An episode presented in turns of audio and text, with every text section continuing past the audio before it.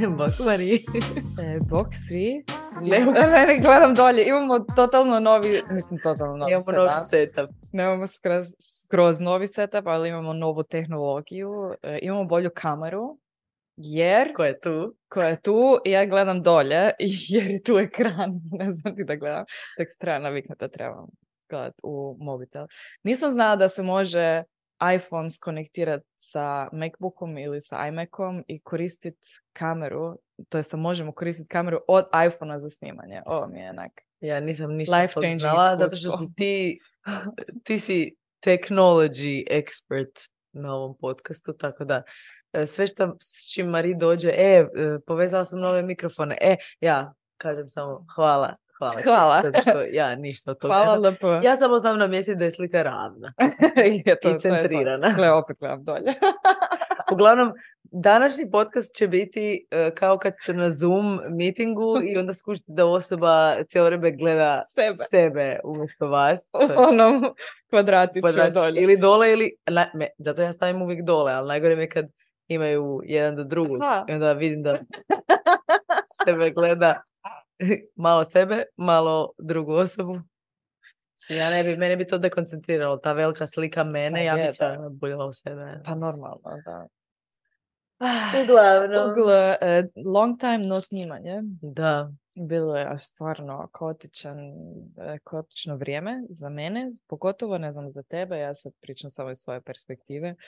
E, 11. i 12. mjesec su me ubili. E, Ubili su me doslovno i tako je glupo jer onda uvijek kažem kao, pa dobro, znam da sam ja to sebi napravila, jel? Kao sebi sam se složila takav raspored i onda kao umanjujem zapravo to, tu kao moju patnju pod navodnicima, stvarno sam patila već pri Mm. kraju jer više nisam imala kapaciteta ni za šta. I onda uvijek kažem, pa dobro, sama sam si kriva. Što je zapravo totalno toksik prema sebi. onako ekstra, eh, mislim, suprotno od ljubavi prema sebi. ne? Doslovno, da. Nego Kao, ne, ti si si to sama napravila i Da. zato sad trebaš patiti. Mm. Ali to često, mislim, to svi imamo taj dio neki. Ja mislim da to isto proizlazi iz neke potrebe da, eh, da, da smo svjesni da smo u kontroli tog kao ja imam kontrolu nad tim, ja sam si to napravila i onda sad mislimo da zbog tog ne, nemamo pravo da se sjećamo loše. Da, i ono kao drugima je još gore. To isto kao kako umanjujemo onu tu svoju Da. patnju. Ali mislim, patnja je mi glupo sam za to reći. Pa dobro je. Ali jesam je, malo patila. fakat bila ovaj, nisam imala ni jedan slobodan dan ovaj, unazad četiri tjedna. Doslovno nijedan, što je fakat bilo HC. I onda sam skužila, nemam uopće više kapaciteta za ljude, za ništa, ono, za apsolutno ni jednu stvar. I plakala sam od overwhelma. Sjećam Mm. se onaj zadnji dan kad sam išla ovaj, na edukaciju ovaj, u nedjelju. I kao, ja onako u krevetu i mislim si, "A dobro, možda ću danas ostati doma. I kao, ma dobro, nadoknadit ću ja to Mhm. kasnije. I kažem ja Filipu kao, ja mislim da ću možda ostati doma danas. I kaže on kao, znaš, ono, good spirited, ka, ma dobro, pa daj idi. ja onak, a sve što sam htjela čuti je ono, možeš ostati doma, it's okay, kao, možeš odmarati. I bila sam bijesna, bijesna sam bila. Onak, spremala sam se u roku od 15 minuta, doslovno samo da idem. Onak, bila sam ljuta, onak, suze su mi išle, neka, samo želim odmorit, niko mi ne da da odmaram. Da. I onda, A htjela si da on kaže, ajde, ostani, ja ću ajde, nešto ostani. spremit. Čak ni to, nego sam ta, ta dozvola, to mi je trebalo, kao dozvola da čujem, ono, možeš odmorit. Da. Daj, Pavlo, nemoj tu lupat s repom po mikrofonu. Možeš se leći, ali nemoj... Daj, Pavlo, samo sabotiram. Ne, lezi, lezi.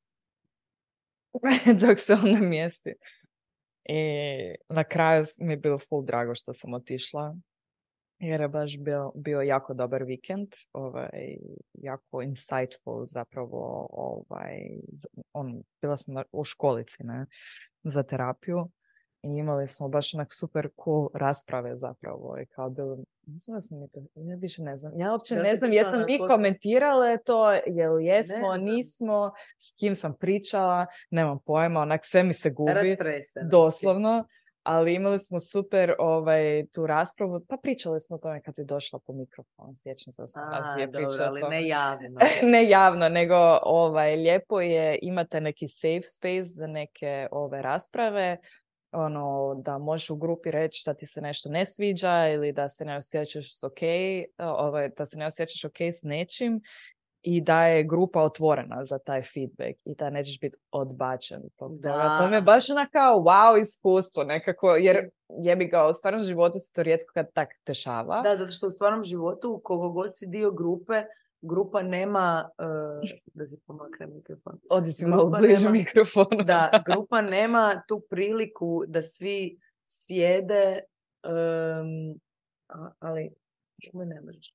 Ovaj, da, da svi sjede mirno i da je otvoren prostor Mm, za neki takav sharing. mm, I, na primjer, baš me sad to podsjetilo na neka pitanja koja nama, koja Pameli i meni ljudi postavljaju u vezi ikona. I Mhm. kao da li da se prijave na ikon ili ne i kao šta ako svi zapravo neki scenariji nečeg negativnog što se može dogoditi.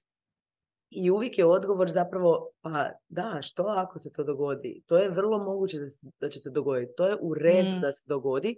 I onda imaš grupu koja će sjedit i biti prisutna 15, 20 minuta, 30 minuta sa tim problemom. mm. I mislim, možeš ti sad ispižati kakav je tebi taj osjećaj da ono grupa, da u grupi neko kaže nešto da mu smeta i da grupa stvarno čuje. Da, Da. nema obrane i nema negiranja, nema umanjivanja, nego samo ok, to, je- to, je, to je za tebe istina Da. i mi smo tu da čujemo tu tvoju istinu i koliko je to zapravo healing. baš je healing. Meni je to bio, e, ne znam, trenutak, bila sam izvan sebe, onak sam gledala tu raspravu, bila sam onak just happy to be here, doslovno, kao da gled... I tak mi je lijepo bilo kao gledat tu raspravu i gledat to neslaganje ljudi u nekim stvarima, a i dalje smo si ok, kao prihvatiti da je ok imati nekako drugačije ono mišljenje, viđanje nekih stvari i da je dalje možemo egzistirati, koegzistirati zapravo u istom Da. prostoru. I to me baš bilo wow, neki trenutak. Da.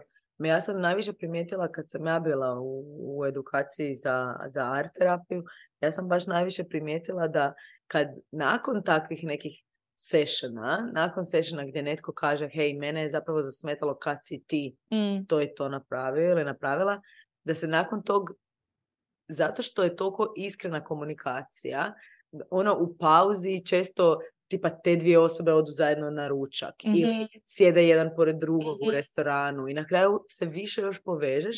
Mi da je to baš, em, i mislim, znam da ćemo i, i pričati o tome u nekoj možda drugoj epizodi kad baš bude cijela epizoda ta tema, ali ono konflikt i koliko Mhm. zapravo se mi svi bojimo konflikta Da. nekog, neke vrste, to ne znači deranje, vikanje i to, nego baš ono konflikt, sukob mm, dvije strane, koliko se tog bojimo, a koliko je to e, e, je zapravo jedan direktan put do povezivanja. da, Da si iskreno kažemo da. što je. Jer ako ja iskreno kažem, onda otvaram i drugoj osobi mogućnost da ona kaže iskreno šta joj smeta i ne znam, imaš više povjerenja nakon Da. što možeš i reći da ti nešto nije u redu i da osoba to čuje da. i sad o čemu razmišljaš? o, s- o svakakvim stvarima.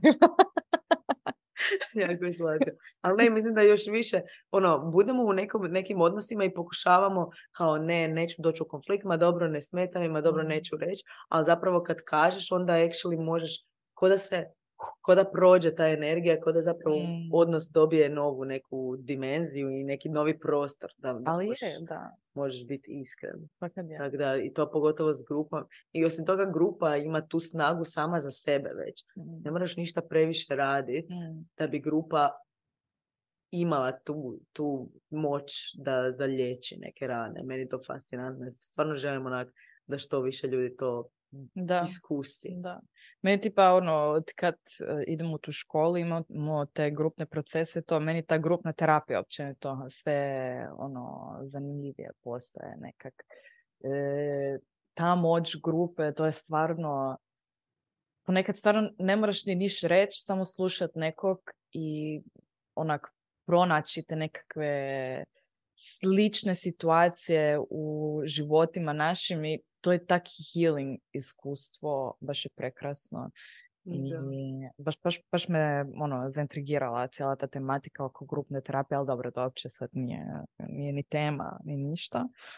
Ali, da, uglavnom, HC mi je bilo. Da. E, a prošli put kad smo se mi trebale naći, uh, snimat, Mhm. uh, smo actually mi na internetu, uh, na Instagramu, Na svi internetima. skupa na internetima uh, smo uh, malo se udružili i želim ti pročitati neke porukice koje su ti ljudi poslali. Šta? Eto, Čekaj da idemo od početka. Šta je ovo sad? Uglavnom, ja sam znala da je tebi teško i da ti je cijeli mjesec onak kaotičan i znala sam koliko puta smo ono odgađali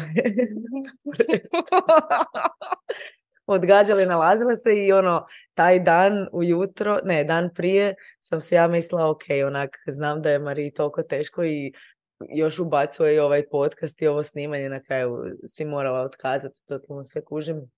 Ovaj, ali pitala sam ljude da pošalju neke pričice kako, kako te znaju, kako si im pomogla i tak. Tako da ću ti ja sad pročitati da ti čuješ, a onda ću ti to poslati na mobitel. Uglavnom, draga Mariji, divna si, hrabra, obožavam tvoj sadržaj, vaše podcaste, keep going girl. Zbog nje sam saznala za crvenu maku, što mi je napokon pomoglo sa PCOS, P, psilve. Neizmjerno sam zahvalna. Mariji nikad neću zaboraviti kako nas je život spojio jer si baš ispred mog haustera spasila macu i onda smo se upoznale, makar sam te znala sevenih storija. Ostani takva iskrena, neiskvarena, autentična, znači nam puno, korak po korak proći će sve.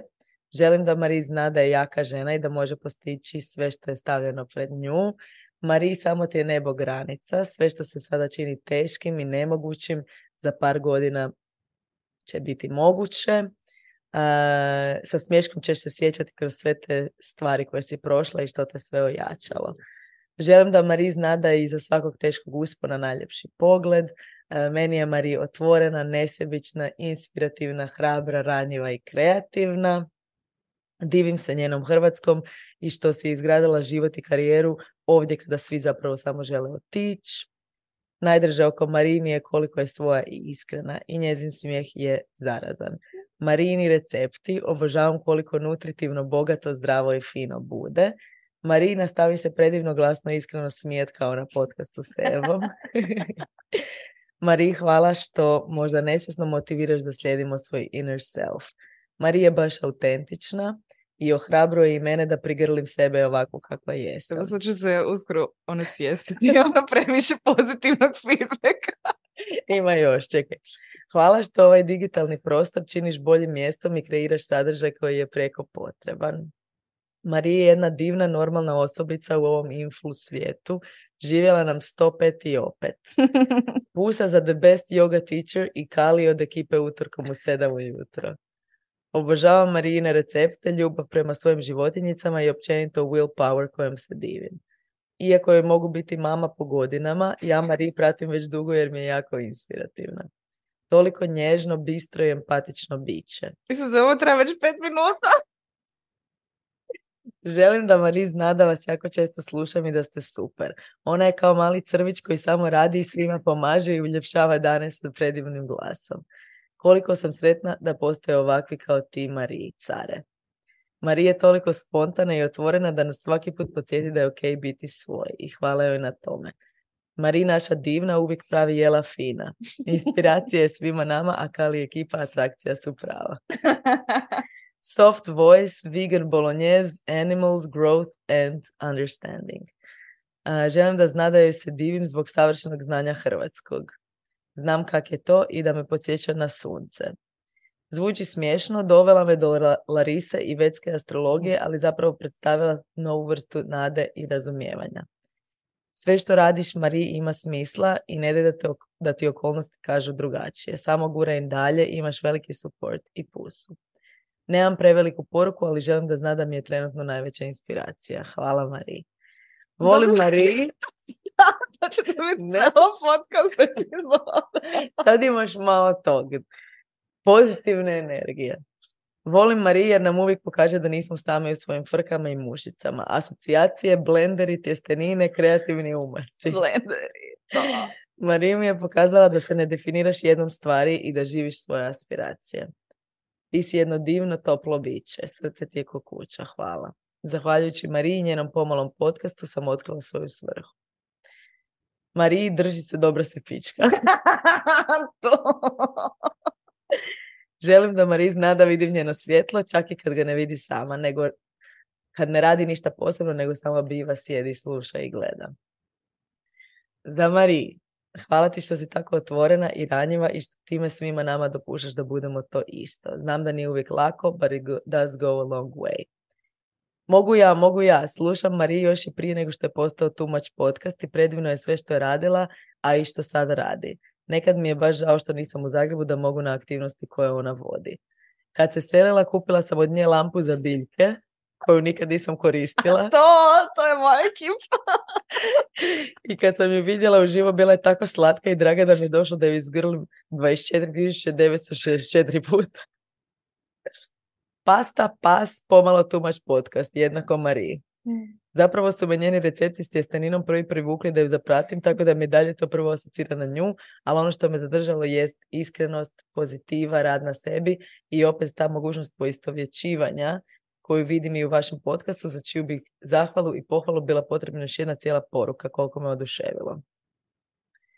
Um, to, toliko mi je puta pomogao da se samo otkvačim na trenutak od svih briga i imam svoj mali therapy session, tako da želim Mari što prije jedan therapy session razgovor s tobom uz tjesteninu s umakom od pečenih paprika i kali koja se mazi uz noge.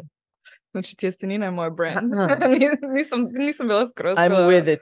Da. Želim da Mari zna da na polici za biljčice koju sam od nje kupila second hand sad živi 30 sretnih kućnih biljčica i da sam uspjela odšmirglat onu fleku od vode zbog koje je ona bila zabrinuta. Svaki put kad idem na trešnjevku po ploče se sjetim kako sam taj dan nosila to po tramvaju po kiši i kako smo imale primo predaju ispred stana ona, mali pas i ja. Za Mariji, riječ koju povezujem sa Mariji i instant asocijacija kada sam vidjela ove storije odvažnost. Marija me svojim primjerom inspirira da promišljam o nekim netipičnim životnim opcijama i poticaj mi je da ne odbacujem neke ideje koje mi se trenutno čine nedostižnim. Jako mi je cool to što sam ju actually upoznala prije par godina na jednom Adidas running sessionu i od tad sam je počela pratiti na društvenim mrežama. Koliko je ona stvari ostvarila od tad. Baš mi je to impresivno, veliki sam fan i navijam da ostvari sve o čemu sanja. Odluka da upiše edukaciju za psihoterapiju i da još jednom promijeni svoj karijerni put, ako se to tako kaže, i otvoreni razgovori o tom procesu edukacije na podcastu me svaki put razvesele, jer bih i ja jednog dana htjela upisati takvu edukaciju. Sve u svemu, Mariji, želim ti sretne blagdane, ispunjene ljubavlju i finom hranom. Idemo dalje. Marija je za mene topla, mekana i safe. Pomalo podcast i pomalo tumač podcast mi je jedan od najdražih podcasta ikad. Ne, mi je naj, naj, najdraži podcast ikad. Preslušavam epizode po nekoliko puta because there's so many fucking layers in it. Zbog vaših epizoda o terapiji sam napokon skužila što i meni treba i zbog njenih preporuka terapeuta sam si našla najbolju terapeuticu koju obožavam i veselim se svaki put. Dakle, Mari, nisi ni svjesna koliko si mi pomogla dok mi je bilo fakat teško. Hvala vam cure jer ste predivne i ranjive i bla bla, to je sad do mene. Pratim Mariju već pet godina, na početku je bilo zbog inspiracije za kuhanje, ali s vremenom je donijela baš jako puno super kvalitetnog sadržaja. Adidas Runners, yoga, Bionadin, Skin Tegra, pa onda i podcast, zahvaljujući kojem sam počela pratiti tebe. Super ste mi u tandemu, odlične su mi teme, spadate u profile zbog kojih se isplati ostati na Instagramu. Sjajna je i ova, aha dobro, e, da, Kod Marije također obožavam i mace. Marija je jedna preslatka žena inspirativne prirode, veoma inteligentna, talentirana i jaka žena koja mu uvijek podigne. Želim da zna koliko vrijedi i koliko je sposobna i predivna. Ona me asocira na onaj tip prijatelja koji je za tebe na raspolaganju 0 do 24. Pomogli ste mi obje na puno razina s podcastima, najdrže u vezi njemi je taj specifični džir koji je plasiran na predobar, zanimljiv i edukativan način. Marija, samo ostani takva kakva jesi. Za Mari, vodila si jogu u The Gordianu prije, ljudi vi možda ne vidite, ali ja vidim da je ona osupnuta, ups, gledam krivo, osupnuta. Vodila si jogu u The Gordianu prije dosta godina, zapamtila sam te po predivnoj energiji i spavanju na kraju joge. I dan danas volim to prakticirati. Um, kako mi je Mari pomogla? Od kad ju pratim, ja se više ne sramim reći da imam dijagnozu anksioznog depresivnog poremećaja. Ona mi je pomogla svojim pričama i dijeljenjima svojih iskustva prihvatiti to kao nešto sasvim normalno i ok, što me asocira na nju, Kali. Mm. Obzirom da u kućicu ne stane, iako je nikad nisam upoznala, zaista mogu reći da je predivna osoba i definitivno osoba koju bih htjela imati u svome životu. Mari i jednu Evu. Želim da Mari zna da inače ne gledam riba na torti, ali zbog nje sam pratila, a čak sam se potrudila pronaći reprizu njene kuhanja, jer u petak nisam mogla gledati. Predobro mi je kod nje između ostalog koliko voli životinje, koliko je predivna osoba, koliko je svjesna sebe i okoline, kritički promišlja i koliko ujedino svoju Instagram zajednicu potiče na promišljanje na tako jednostavan i šarmantan način. Predobro mi je koliko dobro priča hrvatski. A od emisije Riba na torti moj dečko i dalje ne vjeruje da ona nije iz Hrvatske. Um, želim da Marie zna da mi je svjetla točka u našim Bernays stadijima studiranjima. Obožavam slušati predavanje i vidjeti da stiže njena poruka, jer je uglavnom nešto na što odvalim od smijeha. Mariji, predivna si, nježna i toliko taktilna osoba. Kombinacija tebe i Eve je jedno predivno i logično prijateljstvo i volim vas obje. Za Mariji najslađu. Hvala ti na prekrasnoj i zdravoj energiji koju šalješ putem društvenih mreža. Divno mi je uvijek vidjeti i čuti da ljudi rade ono što vole, da ulažu u sami sebe, hrabri su uporni u dostizanju svojih ciljeva i ti si baš dobar primjer toga. Želim ti da se za vrijeme blagdana odmoriš, napuniš energije, da ne budeš prestroga prema sebi, a sigurna sam da ćeš na kraju i onako postići sve što si se zacrtala. Htjela bih zahvaliti Mariji na jednom predivnom i iskrenom sadržaju koje daje ovdje. Imala sam kratku priliku vidjeti kako funkcionira na Adidas Runnersima, ali nismo pričale. No ono što se vidi na kilometre je njena pozitivna energija, duh i koliko zrači to prenosi u svoju neposrednu okolinu.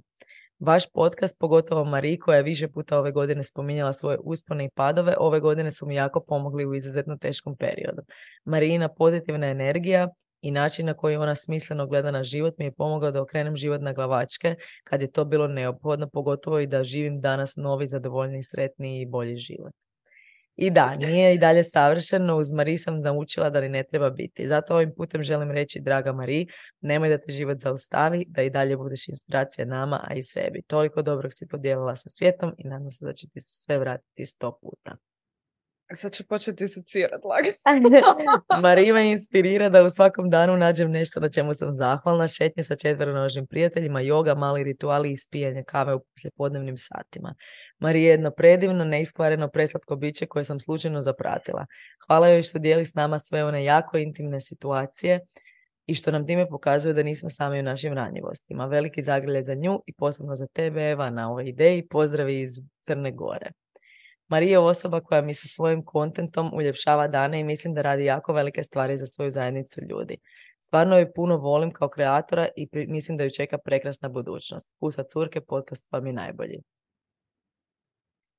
E, već sam pisala, aha, čekaj. Već sam pisala koliko mi vaš podcast znači i kako se osjećam kad sam, kao da sam na šetnji s frendicama dok vas slušam.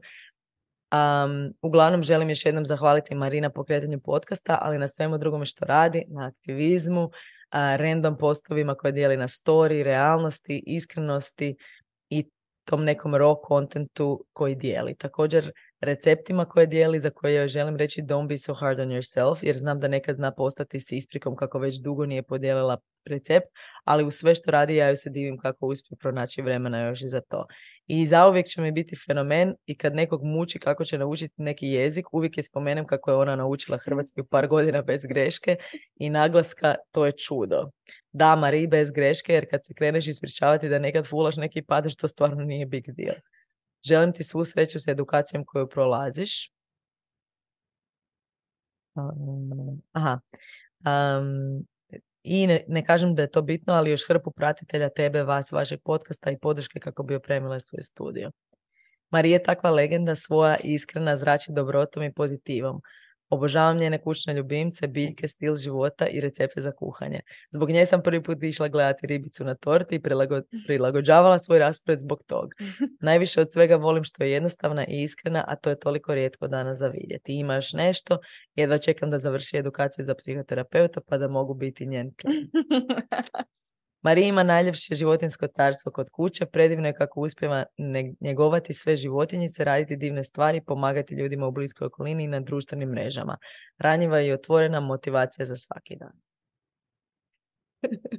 Malo sam overwhelmed.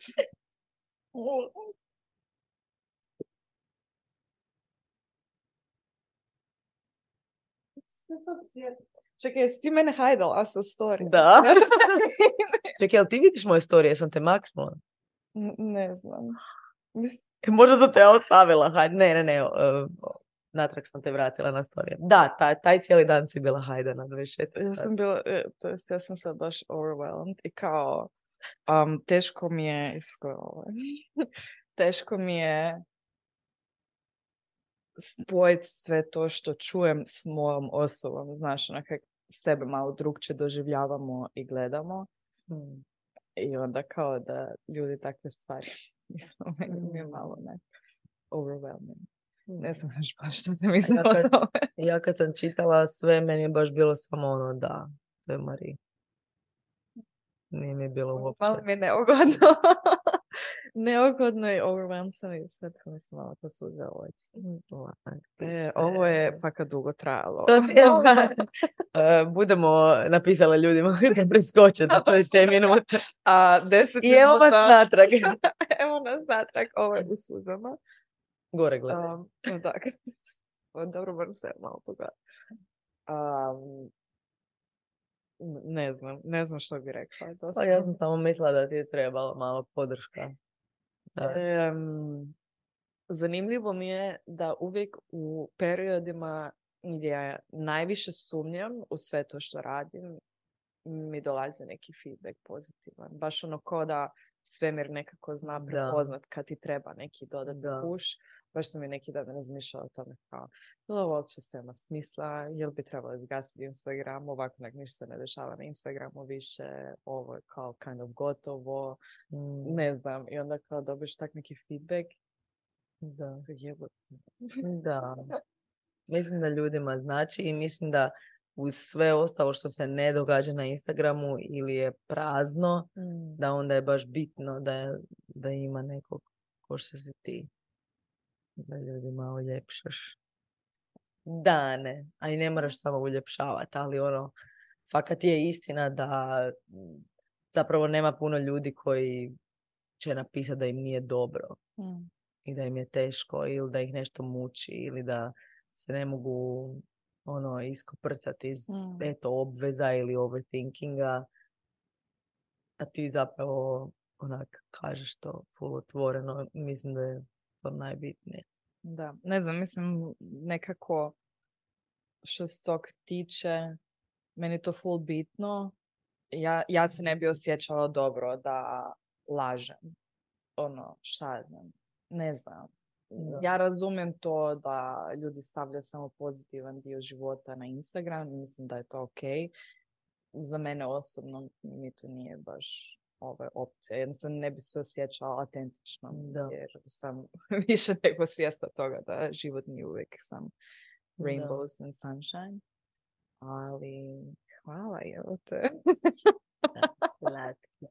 Baš mi je neugodno malo. Evo to je. Smo htjeli da joj bude neugodno.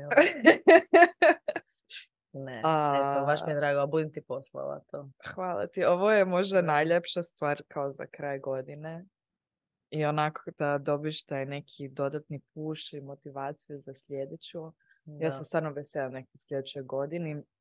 Ono, nisam uopće bila svjesna da ljudi općenito tu ono, 23. doživljavaju kao veoma tešku godinu zapravo. Onak s kim god da pričam, nekak svi kažu kao fakat mi je teška godina bila Da. meni tipa ono iz financijske perspektive jako teška bila ovaj nešto na što više nisam bila naviknuta jer sam dosta dobro živjela i onda sam doživjela taj neki pad u prihodima Da. i to me dosta onako uznemirilo bilo ali čujem i od drugih ljudi da je tako, pa naravno cijela inflacija, pa o ratovima ni ne trebamo pričati, koliko je strašno što se događa oko nas Mm. i nekako ono I'm ready to leave all that behind Da, ono, u točno ovoj godini nekako ono, baš sam jučer napisala na Instagramu, kao nije samo prvi prvi, nego još je ponedjeljak. Fakat je. Znači sad kreću i teretane, Sve. i odluke, sve resolutions, Da. New Year resolutions. Da, tak da, fakat, I'm ready for it. Da. Kaj ti? Ja isto i baš mi onak e, to zanimljivo da kažeš 2023. Um, točno se sjećam na početku 2023. Um, da su se ljudima oko mene događale stvarno tužne i teške stvari i, i bilo je jako puno pesimizma u vezi 2023. i kao ova godina je prokleta, bla, bla, bla, a, a meni je a meni je bila kao obećavala ta godina ono i se, ja ću se vjenčati ove godine i, ono i nisam baš sam odbijala kao taj neki pogled na godinu a, neki ono katastrofičan nego sam sama sebi govorila ne kao tebi će ovo biti najljepša godina u životu.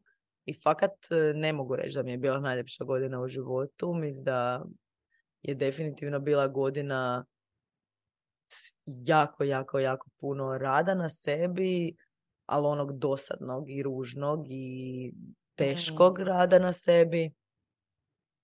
Um, jako puno preispitivanja, jako puno nekih ono pitanja o životu, jako puno isto i možda forsiranja sebe da se nekako sjećam, zato što mislim da bi se trebala tako sjećati i općenito ono, mislim, pritisak oko puno različitih stvari, zato što sam puno stvari promijenila u svom životu i onda sam nekako očekivala kao da da moram oko sveg biti ono jednako uzbuđena i pozitivna i vesela, a neke stvari možda su samo bile, eto, morala sam tako odlučiti zato što nije moglo drugačije, a možda nisam nužno htjela, nego, eto, mislim, želim, želim nešto stvoriti, želim nešto započeti, pa onda ide i, i sve ostalo, i neka i selitba i mislim totalno nova okolina, um, ono, prvi put živim u kući, to je isto meni bilo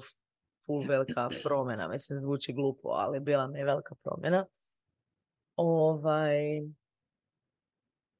I jako puno um, suočavanja sa nekim svojim uh, unutarnjim dinamikama koje utječu na van, na odnose i koliko ne mogu um, ne mogu ja se ne brinut za sebe i ne mijenjati ništa u vezi sebe i očekivati da će se odnosi oko mene da će biti drugačiji ili da će biti ono bolji nego prije.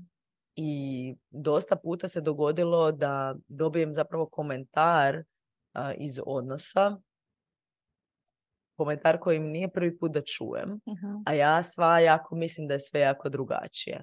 A onda skužim, ne, ja nisam drugačija, ja sam Mhm. ista osoba i ja dovodim taj isti, tu istu energiju, ja dovodim u sve svoje odnose. Tako da to mi je onak jedna od ono najvećih o, teških stvari bila da skužim ono da mi se može, može sve biti drugačije, ali ja nisam. I ja neke svoje e, obrazce donosim opet u novi odnos. I Ovo je super insight. da, onak naporan. Da.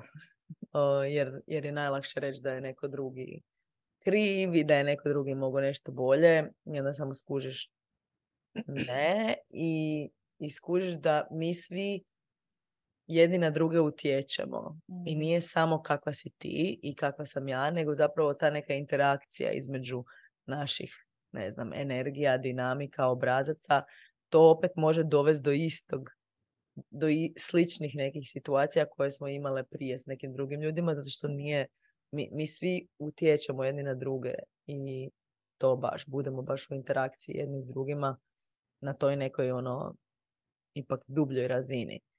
I, i tak sam najviše iskužila sa, u odnosu, mislim, u braku. Evo sad mogu reći u braku, a tri mjeseca prošlo. Ne, sutra je tri mjeseca. ovaj, da, da sam primijetila da, da neke stvari stvarno ja sam ta koja napravi da se Mhm. drugi nekako sjeća. Mhm. Ne u smislu da sam ja nužno i sama odgovorna za njihove osjećaje, nego ja kužim da ja imam određeni način ponašanja Mhm. i da to zapravo dovodi do vrlo sličnih reakcija Mhm. kod možda različitih ljudi. Um, I to mi je bilo jako, mislim, bilo mi je i bolno to primijetit, jer onako misliš da si se riješio nekih problema Mm. od prije, a zapravo ne. Um, ali s druge strane, fascinantno, znači u ovih godinu dana me baš fascinira koliko ja imam pod kontrolom, koliko ja imam utjecaja na svoj odnos i na svoje odnose Mm. i koliko ovisi, fakat ovisi o tome kako se ja izrazim, što ja kažem, na koji način, kako sjedim, da li sjedim ovak i dujem se i ne želim zapravo razgovarati. Da, a istovremeno sam, sam ono, kod da sam imala crash course u iskrenoj komunikaciji i mislim, nije da potičem ljude da se brzo vjenčaju, ali nevjerojatno je koliko ta neka odluka i to što znaš da te to čeka u smislu, eto, imaš dogovoreno i jednom kad, kad to napraviš, koliko to utječe na, na odnos, ne u smislu da su odnosi, znači ako niste vjenčani ne znači da to išta manje em, ozbiljno, niti manje dugotrajno, znači ne mislim, ja stvarno ne mogu pričati o dugotrajnosti, ako smo mi godinu i, godinu i pol skupa, em, ali možda, barem moj osjećaj je da te vrlo brzo uvede u ozbiljnost sveg Mhm. tog i, i ako stvarno ti je to nešto bitno, ako stvarno misliš da je vjenčanje i brak nešto ono što želiš održati, vrlo brzo te natjera da budeš iskren. I onak brutalno iskren, Mm. zato što kužiš da, da ako ja sad šest mjeseci šutim i ne govorim da me nešto smeta ili se pravim da mi je sve ok, mislim šta, kad će se to promijeniti i Da. li će se uopće promijeniti ili ćemo mi eto ono deset godina imati tu neku ono to nešto između nas što nismo razriješili i zapravo mislim moj, moje iskustvo je da me to jako brzo natjeralo da kad mi nešto nije u redu, kad želim nešto drugačije, da znam da se naučim da to kažem. Jer Da. nema vremena. Da. I ne mogu pretpostavljati da će osoba skužit. I nije fair od mene da čak i da osoba kuži to, da to kuži zato što se ja durim i ne, ne pričam cijeli dan. Da. I ovaj, tako da u tom smislu je cijela godina bila, mislim cijela godina, baš onak zadnjih par mjeseci, toliko, ono, istovremeno užasno, užasno puno i osjećaja neke anksioznosti i, i ne, nelagodnih osjećaja definitivno, a opet i osjećaja nekakvog rilisa, nekakvog, ono, nekakve otvorenosti, nekakvih razgovora koje zapravo nikad nisam vodila ni s kim. A, I sad, možda, možda je to zbog toga što smo nas dvoje takve osobe, možda nema veze s tim da smo se vjenčali ili ne, ne kažem. A moje iskustvo je da je to ono povezano bilo s tim. Mm. Da jednostavno onak legneš u krevet i imaš taj prsten i ono možeš se durit i onda onak osjetiš taj prsten i samo se sjetiš ok, ovo je osoba koju sam ja odabrala. I Mm. onda ako sam ju odabrala, onda sam ju odabrala i u ovim trenucima Mhm. i odabiram ju u ovim trenucima i idemo o tom razgovarati jer neće se ne- nećemo pustiti sad to da traje ovako i onda šta, mislim, koja je poanta onda pa u braku smo. Tako da velika godina, ali definitivno mogu reći jedna od najtežih. Mm. Pa hvala ti na iskrenosti i mislim da je sigurno teško iskreno pričati i o lijepoj i o teškoj strani tog braka, pogotovo kada se sježe. Mislim, lako je pričati o teškim stvarima kad se skupa 10, 15, Da. 20 godina, ali pa to ne znači da nemaš konflikt. Jer su ti odrasle osobe koje su 30 godina živjele na svoj način i onda pokušavate ono se iznivelirati nekako i naći neki zajednički ovaj jezik. I sigurna sam da brak to potiče ono na entu. Malo ipak imaš kao neki vanjski pritisak. Mm, A ne sam kao, pa dobro, riješit ćemo, ćemo riješiti. Nego, ne, ne, ne.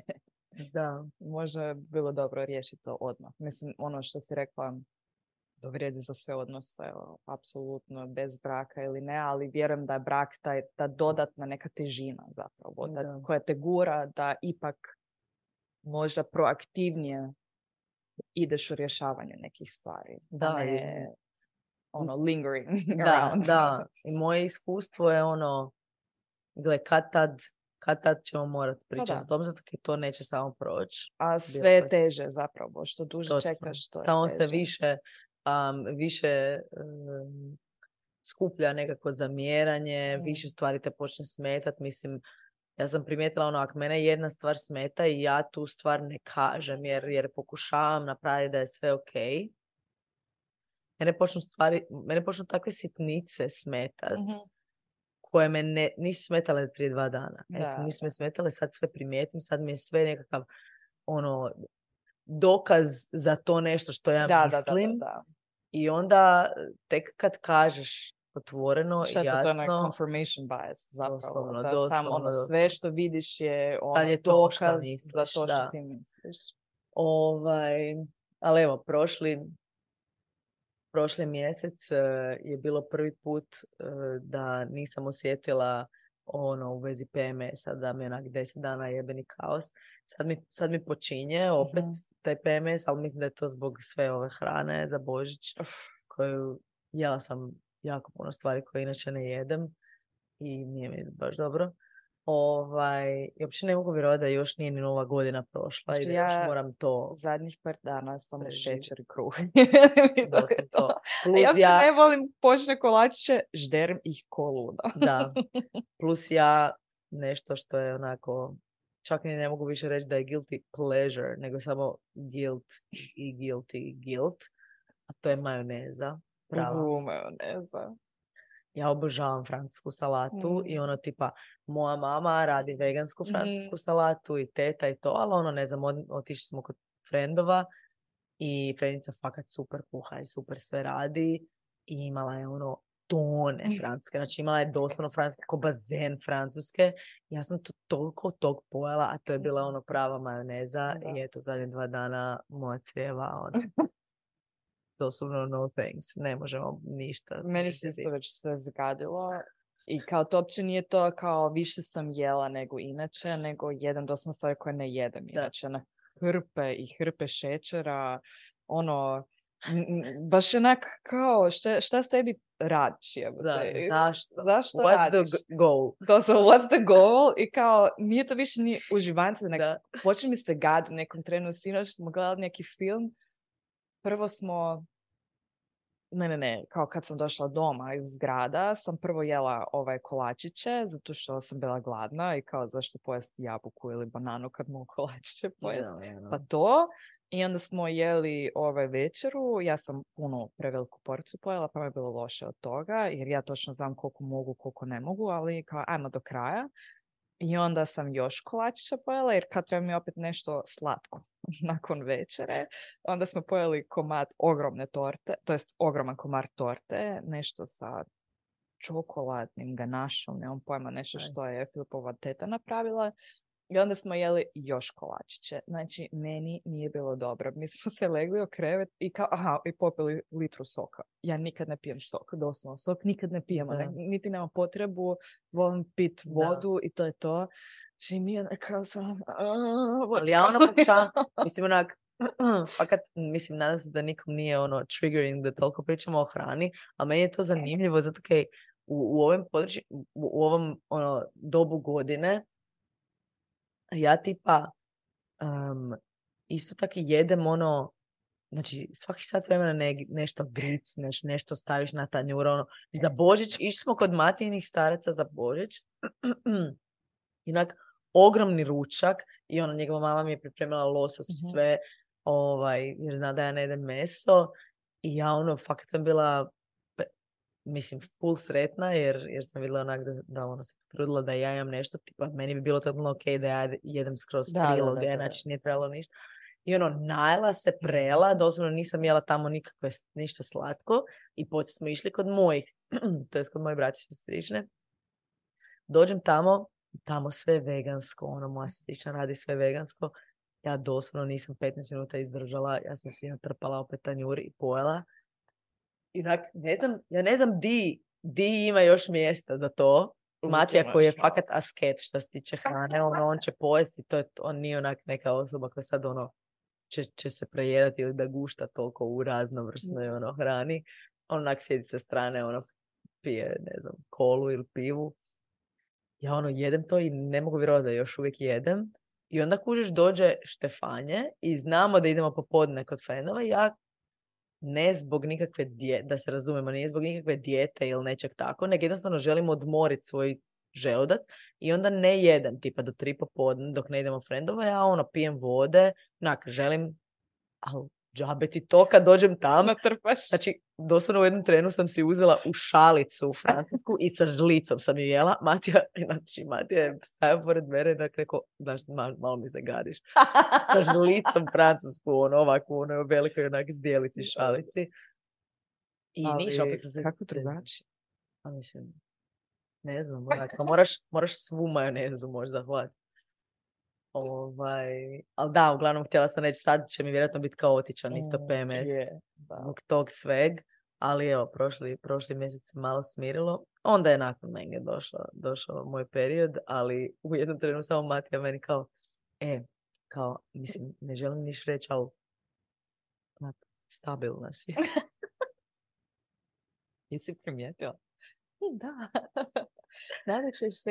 Znači, ovaj, ali evo, baš ono u zadnjih tak deset dana smo, da, bila sam nestabilna, mm. ali onda ono, baš najveći dio te iskrenosti, ne znam, fascinira me koliko, koliko samo kad si iskren i kad iskreno kažeš i kad iskreno pitaš i kad imaš s druge strane nekog ko će ono take the chance, jer mm. tipa ja sam primijetila da on nije baš tip koji će nužno reći da ga nešto smeta samo od sebe. Ali kad ga ja pitam, on će mi reći. Mm. I to je nešto što je fakat mm. ono super i fakat cijenim kod njega. Jer ja ono par puta onak znam ga pitati ono buraz, ali nema šans da je tebi dobro. Znači ja isto osjetim kakav je nam je odnos, nema šans da je tebi dobro. I onda zapravo počne razgovor i možemo iskreno razgovarati. Ono, ovaj produženi vikend za Božić nam je bio toliko super, toliko su se nauživali, onak bili jedan s drugima, opet ono bilo s frendovima i obitelji to. Moram prokomentirat, onak Badnjak, najdulji dan u godini i mhm. meni, najnaporniji dan. Moja familija, mislim, nas je užasno puno i mi ono, Badnjak imamo prvo ideš u grad, pa si ono tri sata u gradu, ideš doma, spremit se i ono ideš kitit bor svi zajedno i onda ideš na večeru i onda oko deset na večer nakon večere ideš kod drugih rođaka pozdraviti njih pa tam budeš do ponoć da se čestitaš Božić i onda ideš van. Mhm. I mi smo doslovno bili od podne u gradu do pol četiri, u pol pet išli mojim starcima kitit bor i onda, ono, nakon tog svi zajedno kod dede, nakon tog svi zajedno kod rođaka i ono, u ponoć van, da. I kad smo išli od, od dede, znači tamo nas je bilo ono de, nas devet ili deset, i mi idemo kod, kod rođaka oko ono, deset, pol 11 i ja vidim Matija u autu umire, umire jadan. I ja onak sam kažem, da, ja ga se vrijeme prcam, mislim prcam, ja mu cijelo vrijeme kao kaj Matija, umoran si. Kao, ja govorim tati kao, aj tata malo kao, daj Mati malo snage, ono, znaš, Mati ovo prvi Božić, prvi Feldman Božić, ovaj. Rip. Da. I iskužila sam da Matija misli da ja njega ono prcam, ali nisam ga prcala, nego kao želim malo olakšati situaciju i mi se vozimo, ja sam kažem, e, ljubav, sam ti želim reći, znam da je ovo naporno. Znači, nemoj misliti da, da mi svi mislimo da je to kao normalno. Znači, znamo da nije normalno, ali jebi ga, to je naša tradicija i ono, meni je to lijepo, to je jednom u godini, ali stvarno, sad sam onak prvi put gledala iz perspektive nekog ko nema to. Ko ja bi vas to, ono, Da, doslovno. doslovno. Svaka čast Stvarno onak razmišljam za sljedeći, ono, za sljedeće godine onak mu reći, gle, ti reci kaj ti je ok, jer Mm. fakat ne moraš Da. na sve strane biti. A bome isto ne budeš bio doma pred televizorom, mislim, ne, nećemo tak badnjak raditi, ali da, uglavnom, ja sam isto razmišljala o ovoj našoj temi obitelji Mhm. i ne znam, i važnosti obitelji i isto tako ono činjenici da se ne moramo dati terorizirati od obitelji samo zato što nam je obitelj. Ne nužno da ovo teroriziranje, ovaj, meni je fakat lijepo. I ono, i Matija je onak rekao kao, mislim, meni je lijepo, meni je ugodno svugdje, samo što mi je bilo užasno naporno i nije mi se više dalo. Mm. Ni- nije kao da mi je bilo ružno ili dosadno ili nešto, nego jednostavno onak sklapaju ti se oči. Mm. Ne moraš više jest, svugdje gdje dođeš ti samo Pa daješ čak da i ako ti je lijepo, ali kad si tako ono Da, prazan, može već ti biti previše lijepo. onak Isto kao što nama na vjenčanju. Ja sam isto, počne ti biti Da. naporno i više ti nije lijepo jednostavno. Da. god bilo lijepo ovako, ali ono, u prijelazu ono, na vjenčanju, znači prije neke smo je actually ulazili u salu, ja A, jel Točno ići ima- doma ekipa? doslovno ima fotka nas dvoje, ono, če, vidiš nam na faci da čekamo da vi svi uđete u salu, a ja sam želim ući jer želim sjesti, jer nisam sjela od 9 ujutro, ono, praktički. I ono, da, lijepo je, lijepo je, lijepo, ali isto ono, jel ja smijem negdje otići na pol sata, onak, sam biti sama sa sobom, da, ne, da se ništa ne čuje. Ali uglavnom da, eto, to je neki, neki moj osjećaj u vezi 2023. Mogu totalno razumjeti da je ljudima bila grozna. Um, I nismo baš imali nekakve pozitivne vijesti ni otkud.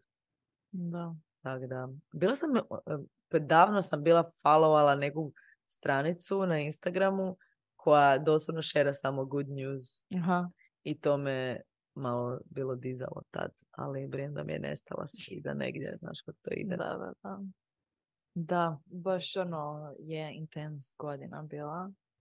E, Sad baš razmišljam o Božiću i ono, uh, mislim, cijeli taj tjedan prije mi je bio onak kao dobro, jebote, di je, di je kraj više sa svim stvarima kako sam trebala rješavati ovaj tehnički pregled s autom, pa kao prvi dan kad sam došla tamo je gužva tak velika bila da Mhm. su mi rekli dođem sutra opet. Drugi dan dođem tamo, čekam sto godina samo da bi skužila da mi je istekla iskaznica osobna. To jest ja nemam osobnu iskaznicu, nego boravišnu, nebitno jer sam strankinja i to već prije tri mjeseca istekla. Nisam važeći dokumenta, oni ti ne prihvaćaju ovaj, putovnicu zato što trebaš imati odobren boravak ne, u Hrvatskoj ono, kao s MUP-om, pa zatraži do ovo, pa ovo, da, da, da. Pa kao krenem prema Gracu, onda mi se prigrijava ovaj motor od auta, pa moram stajati, ono, na autocesti. Ne znam je li i kod vas ikad stao, ono, sa strane na autocesti, to je, to je grozota jednostavno. To je fakat užas kad Ne, preletavaju auti Da. pored tebe, onak svaki put se zatrese cijeli auto, onak fakat je onak scary. Ja onak u suzama očam, ja mi se desilo isto ovaj, pred ono, Meni je jednom pukla guma, pa sam tak stajala. na autocesti u jebote, ono. Da, meni se to dešavalo sa pregrijavanjem motora ovaj, prije ljeta i ono, kaj je sad s tim jebote, sam sam htjela ići doma i kao pustit sve Mm. ono što me nerviralo, a, a to je kao život kao obaveze. Da. Nisam se htjela ići doma, e, regresirati u tinejdžera tri sam dana. reći adulting. E, mama donesi mi čaj, mama donesi mi hranu, gladna sam, želim Da. spavati i čitati i niš ne radi doslovno.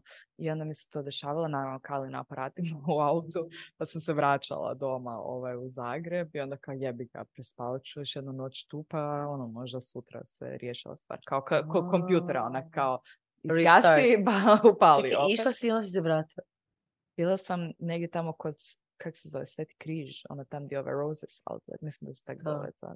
to. Tam sam došla otprilike, s tim da sam tri puta već trebala stati, stajala sam kod, ovaj, kod Jankomira sam prvi put stala, mislila sam kada, ne znam što se dešava, pa sam stala kod benzinske nakon naplatnih kućica i onda sam stala tamo kod Svetog križa jer sam skužena, više nema smisla. Jer ovaj, pratila sam cijelo vrijeme onu kazaljku koja pokazuje koliko je ovaj, temperatura ne, ovaj, motora. Isuse, I ono, čim bi ja ono, do negdje 100 sam mogla voziti, čim bi malo iznad 100 bi onak krenulo ono, u, u crveni, onda sam više samo 90 mogla, onak, kao, pa ne mogu tak voziti, evo. Da. na autocesti.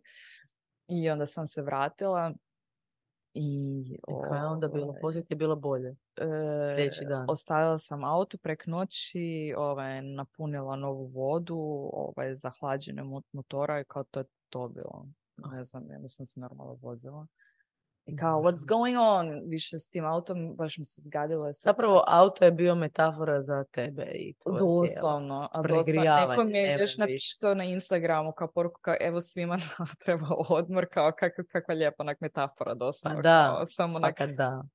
i, i očito auto je trebalo odmora i došla sam doma i tak sam onda idući dan išla i bilo je zapravo to ono, na Badnjak sam išla i prvi put ovaj, sam bila sa klincima od mog uh, brata za Badnjak i onak, ja inače nisam baš od Božića, ja sam, niš me to ne zanima, pretjerano je, nekak mi nema baš previše smisla kad su mama, samo mama, ja i Heinz, mi Mm. muž, ne, i kao, ne znam čemu to, nek svi smo mi odrasli ljudi, mislim, moja mama full brije na Božić, ona to obožava, obožava.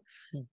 I onda kao šta, mi sjedimo onak pred borom, dajemo se te poklone, pijemo neke pjesme, onak glupimo je nekak, sam kad smo onak nas tri. Ali kad su klinci, Ali da ono, vidiš, bilo je baš tako lijepo. Da, baš je bilo lijepo, bio moj, moj brat i njegova žena i ti klinci njihovi i ono, it makes sense jednostavno, tak fakat ima smisla i ono kako su bili onak izvan sebe kad su vidjeli bor i kao sam su šutili, to je fakat rijetko da oni šute. da, šok. su šutili, kao velike oči gledaju taj bor i svijeće, ovo ono, i onda smo pjevali neke pjesme s njima. Predivno. I kao, mi smo mislili, oni će poluditi čim vide onak sve poklone, fakat Bor je bio prepun poklona, to jest ispod, onak baš onak, bo- oni su bori gledali. da, da, da, oni su samo onak gledali Bor i bili su očarani, baš je bilo lijepo.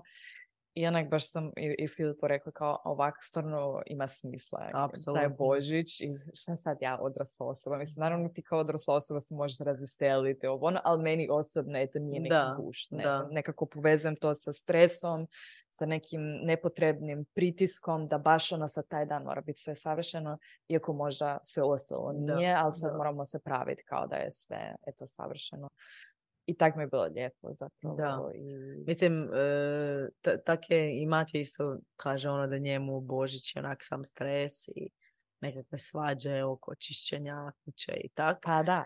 Am, meni, mislim, moji, ovo to što kažeš, mi, mi smo odrasli kaj, pa Mhm. nije nama to tak, e, mi doslovno doma kao, nije ono da glumimo, ali kao glumimo, glumimo taj dio kao čarolije i ja sam valjda kao dijete, ja sam valjda bila ono naj, dijete koje je najdulje vjerovalo u, mislim, mi imamo kao mali Isus donosi Pa da. poklone, da. Mi Ono- s- s Christkind. Kak se zove? Ja e, totalno odbacujem ovaj... Deda Božićnjaka. Ne, ono, šta Da, je nema. Christkind? Mi smo u Americi. ovaj, tako da mi imamo malo, malog Isusa. I Što je kad sam ja starija, zapravo. Da. Pa, Kak je on došao tu. Ali dobro. I kak sam ja starija sestra, kužiš, onda i, i kad i u trenutku kad sam ja kao skužila da to nije fakat čarolija, nek da neko stavi te poklone, opet smo mi glumili, i imali tu cijelu predstavu za, za rutu i mi ti još dan danas, znači evo, idemo kitit bor i to ti je uvijek natjecanje kako, kako ćemo, a da drugi ne skuže, donijeti poklone. I naravno, ja tipa don, donosim tajno svoje, ali vidim da je neko već stavio svoje, ali Da, pravim se kod da ih ne vidi. I onda kad su svi, onda kao, "Oh, vidi, došli su pokloni. I onda ono to. I vidim da Matija onak A meni je to stvarno jedno od najljepših sjećanja. Ja, ja Mm. nikad neću zaboraviti tih par puta kad sam ja ko, i to već ono odraslo dijete, tipa već ono, ne znam, šest godina, na, šest, sedam godina kad već djeca si valjda i kažu u školi. Ja nisam vjerovala njima koji su govorili da to ne postoji i da to Mm. mama i tata e, donosi, zato što ja doslovno sam pokušavala uhvatiti taj moment i nisam mogla uhvatiti. I onda smo poslije skužili da je bilo baš ono brutalnih dogovora, tipa idemo od doma, baki i dedi, I kod bake i dede onda kao tamo se dogodi čarolija, ali moj tata ono, do, dođemo svi do auta i moj tata kao joj, zaboravio sam ključeve od auta i onda on ode gore sve posloži. A mi uopće u tom trenutku ne razmišljamo, pa ti imaš pet godina, To. šest godina i ono, da, i kuš nama sa šest, sedam godina u autu dok čekamo da idemo ded, dedi i baki, mi smo fokusirani na dedu i baku i kaj će tam biti. Mm. I onda ono dođemo nakon večere doma, onak, kak su tu sad pokloni. Znači Mm. nama to je ono tri sata nakon, kužiš. I to ti je bilo bolesno. Ja se sjećam točno, to je valjda bila godina prelaska, ono, valjda to bila zadnja godina kad sam još uvijek vjerovala. Kod bake i dede, ono, uvijek bi nakon večere ili prije večere, ovisno kad, kao idemo gledat van kak deda pali lampice za, u bor, na bor, na boru. Bože menice, koja sam ja austrijanka. ovaj, jer su imali ogroman bor, to jest i dan danas imaju ogroman bor u vrtu. I onda kao idemo svi, nakon što smo malo ono predjelo neko pojeli ili ne znam, aperitiv starci popili, kao idemo sad svi gledat vani lampice na boru. Mhm.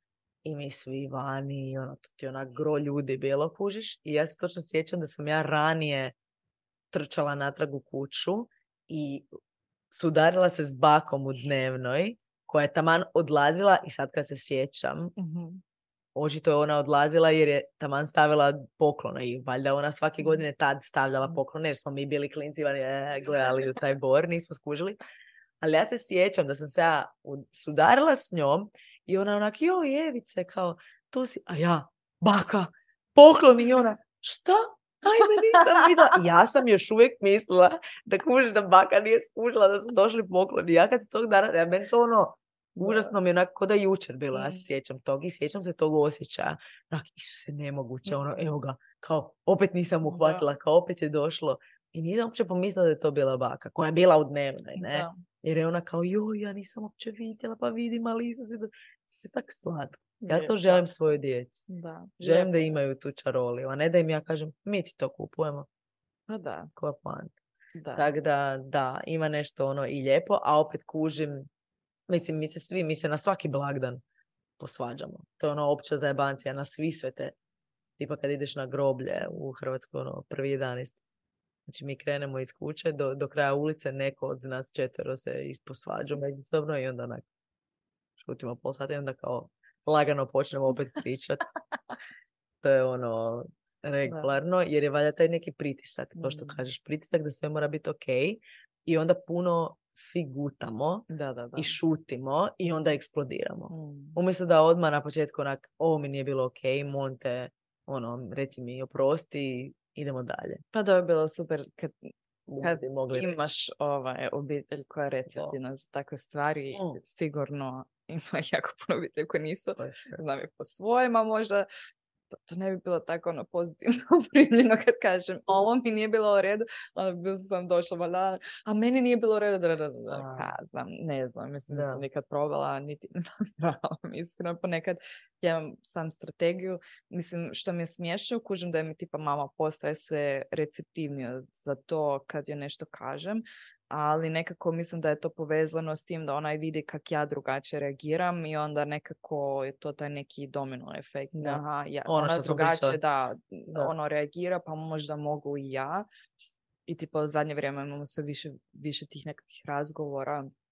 Ti pričamo o nekim tim obiteljskim dinamikama, dinamikama, da. Mhm. Um, I pokušavam joj objasniti neke stvari, jer samo iz perspektive znam da nikad nisi razmišlja o tome na taj način, zato što mislim moja mama je fakat super mama i jako se trudila, a jebi ga super kao svi ostali e, i jednostavno nema neke alate kak je to najčešće s tom generacijom prošlom jednostavno. Oni Mm. nemaju ono te alate kao što mi sad svi imamo, stvarno nemaju. Prvo nemaju alate emocionalne re- regulacije. Doslovno samo to. I kako je odgoj jednostavno bio drugačije. Jednostavno ta ono, pozicija roditelja kao sve Da, ja sve dobro radim. da, da, da. Vi ste svi nezahvalni u tom nekakvom džiru. Sad naravno da nije uvijek Da. tako bilo. Da.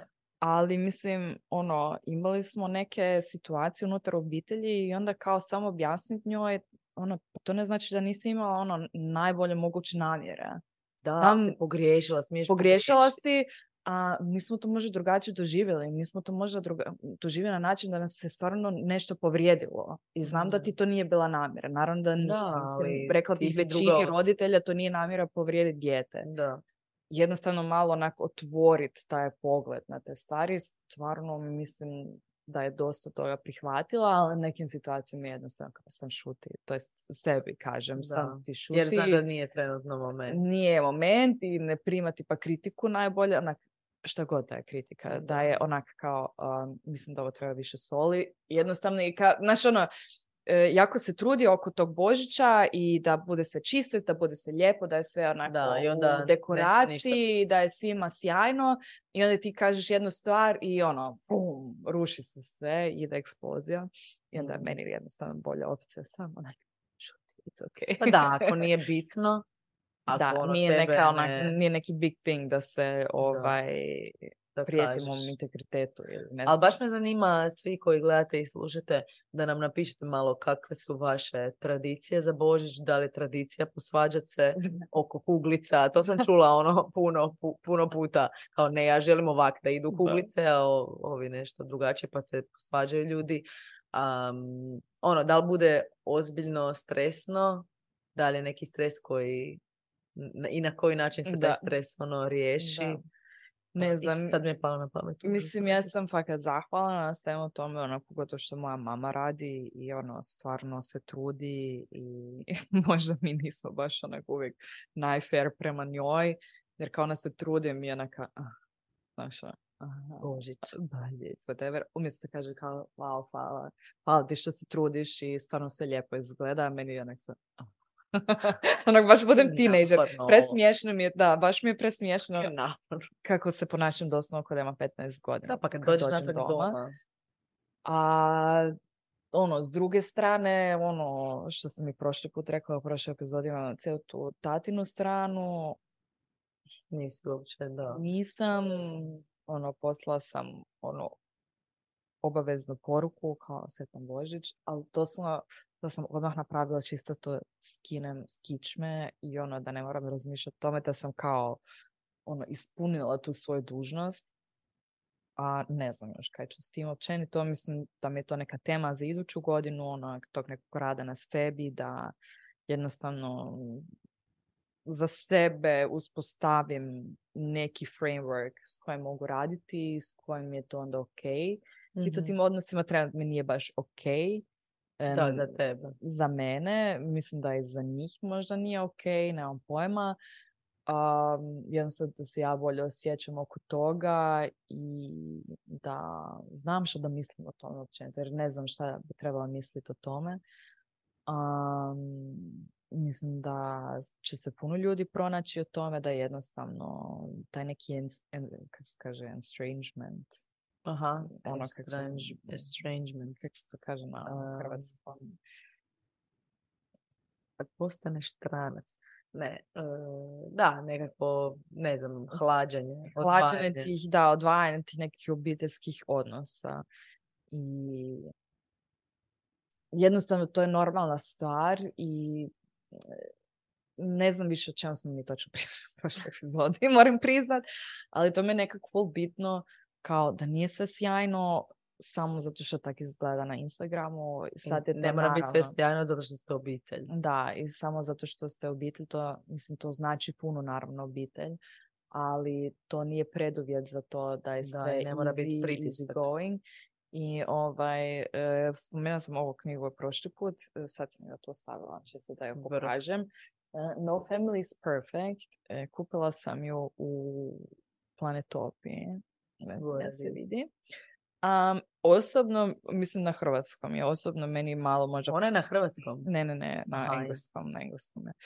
Em, ok knjiga, nije sad nešto, kažem da mi je onak mind blowing, a, jako je vrlo, jako je vrlo, jako je jednostavno napisana, jednostavno malo otvara jednostavno taj pogled na to da ne mora biti sve, sve savršeno i kako zapravo izgleda stvarnosti kao nekakve studije kako familije funkcioniraju po cijelom Mm. svijetu i onda jednostavno ti je malo otvara oči prema tome da ne treba biti sve savršeno i da najčešće i nije, iako da. tak izgleda.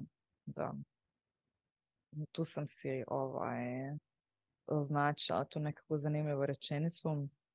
Ovaj da zapravo um, na engleskom.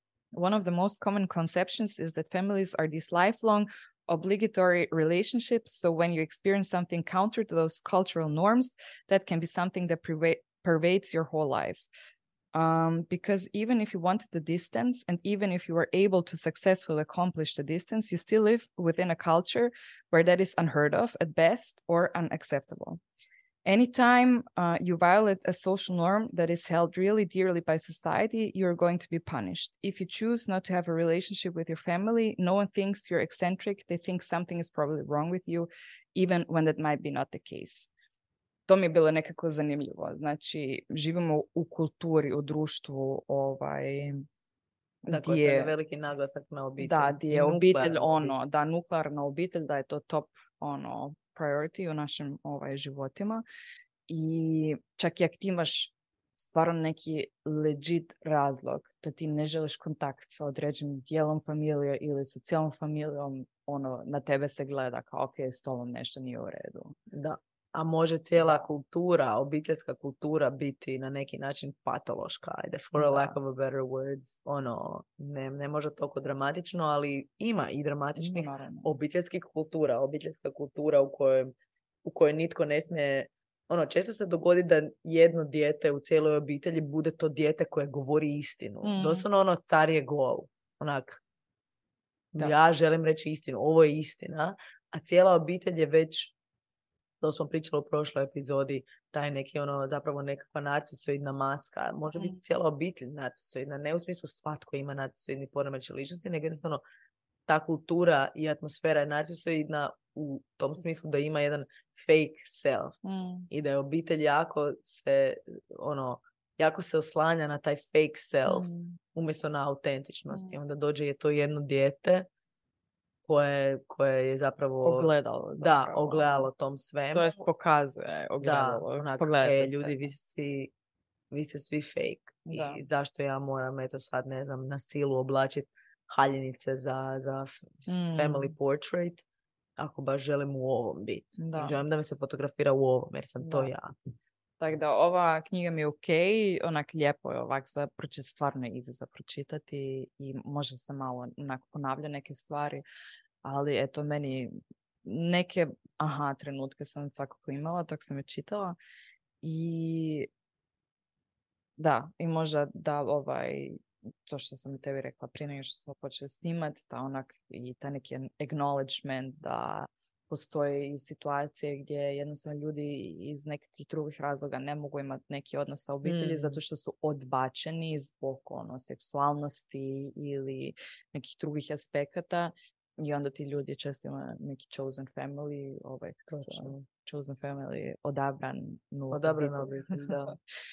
um, što je totalno legit jer kak, kak ide Blood is thicker than water, ljudi. Ja sam taj dan naučila novo nešto, a to je da blood is thicker than water nije krv nije Rečenica, voda da. rečenica u smislu blood is thicker than water, thicker means better, Mhm, nego pr- ne, ne, ne, zapravo to je da je blood je bolje od water, Da. ali zapravo je duga rečenica the blood of the covenant, uh, kao nekakvog dogovora, ne, is, is thicker than the water of the womb. mhm. Kao zapravo tvoji prijatelji i ljudi s kojima imaš neki ono jasni tu neku jasnu interakciju, te ti prijatelji koji si odabrao, s kojima imaš taj covenant, s kojima imaš Mhm. nekakav ono, kako se to kaže na hrvatskom, zaboravila sam, ali neki kao dogovor, Mm. obećanje, da je to Svjestan važnije, odnos. da, svjestan odnos, da je to važnije od Da. Water of the womb, kao eto, od kud si došao i s kim Da. imaš ono pravu kao krv zajedničku. Ljudi, ja sam bila... Prvo, koliko vas je to znalo? Znači, Da, meni to isto ljudi je to kao, znalo. wow. Ja onak, Nisam ja sam živjela u, to, u da. iluziji. Ja isto nisam nikad nisam čula za to i stalno sam mislila da je to ono kao e, obitelj je važnija, obitelj je važnija. Am, I baš mi je to bilo lijepo. K- kak ste mi onak napisali Mhm. cijeli taj citat, koliko ljudi je to napisalo, gdje mm, si pomisliš, ok, možda i nije toliko toksična kultura, Da, ako imamo tu neku, taj neki citat, samo što je to, ljudi, ljudi ga koriste krivo. da. Um, mislim, meni, meni je onak baš to češće nekako negativno bilo, u negativnim kontekstima se to koristilo, Mhm.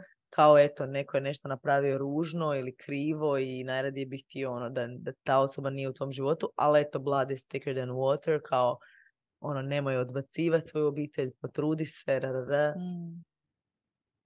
Neki put ta neka obitelj nije zapravo ono što je dobro za tebe i ta obitelj samo zato što ste u obiteljskom srodstvu ne znači da te vide kao osobu i ne znači da vide točno to što ti jesi autentično. Neki put obitelj doslovno samo vidi ono što želi vidjeti. Pa to je onako najlakše je napraviti dijete, a to ono ne znači da ćeš Mm. biti dobar roditelj i Ili da znam, trebaš biti roditelj. Da, ili da trebaš biti.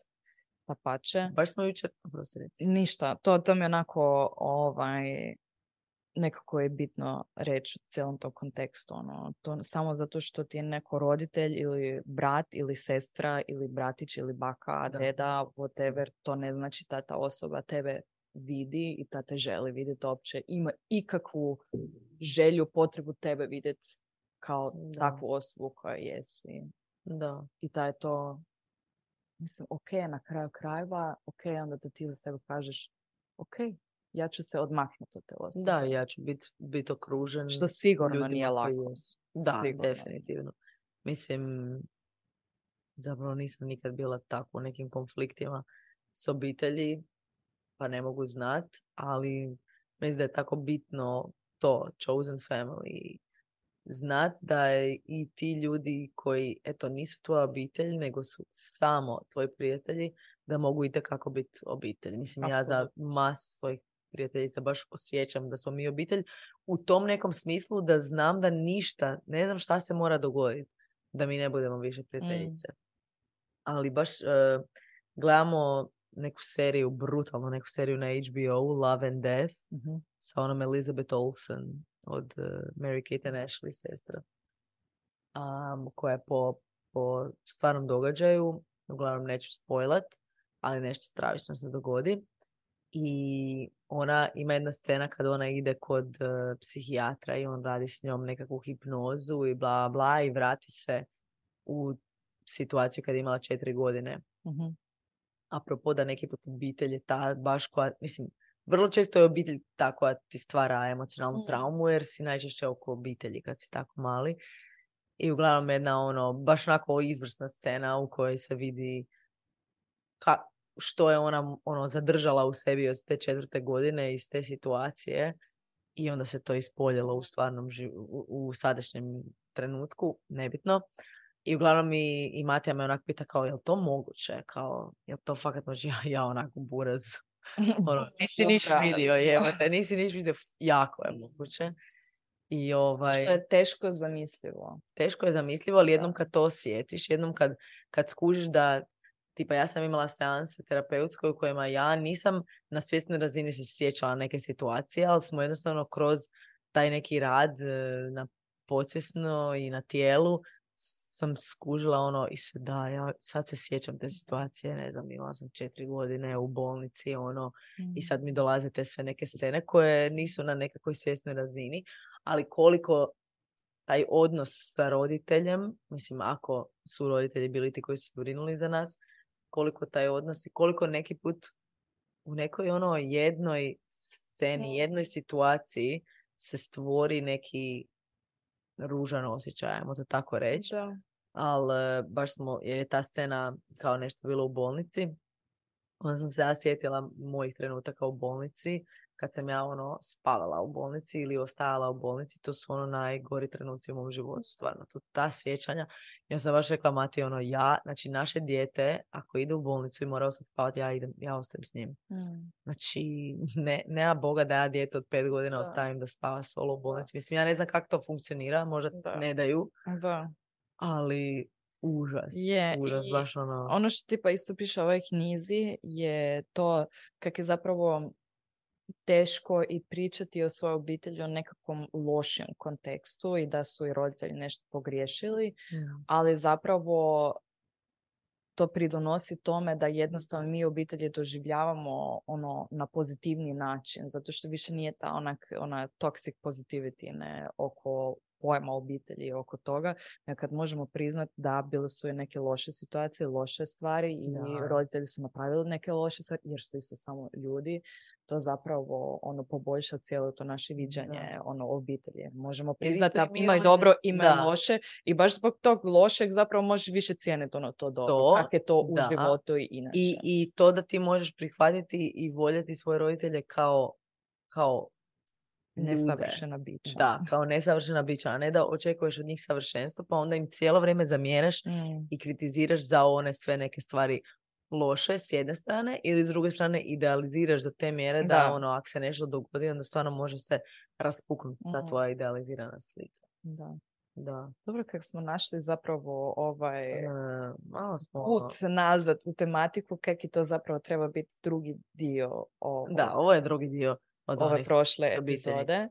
A, ali mi još nismo gotovi.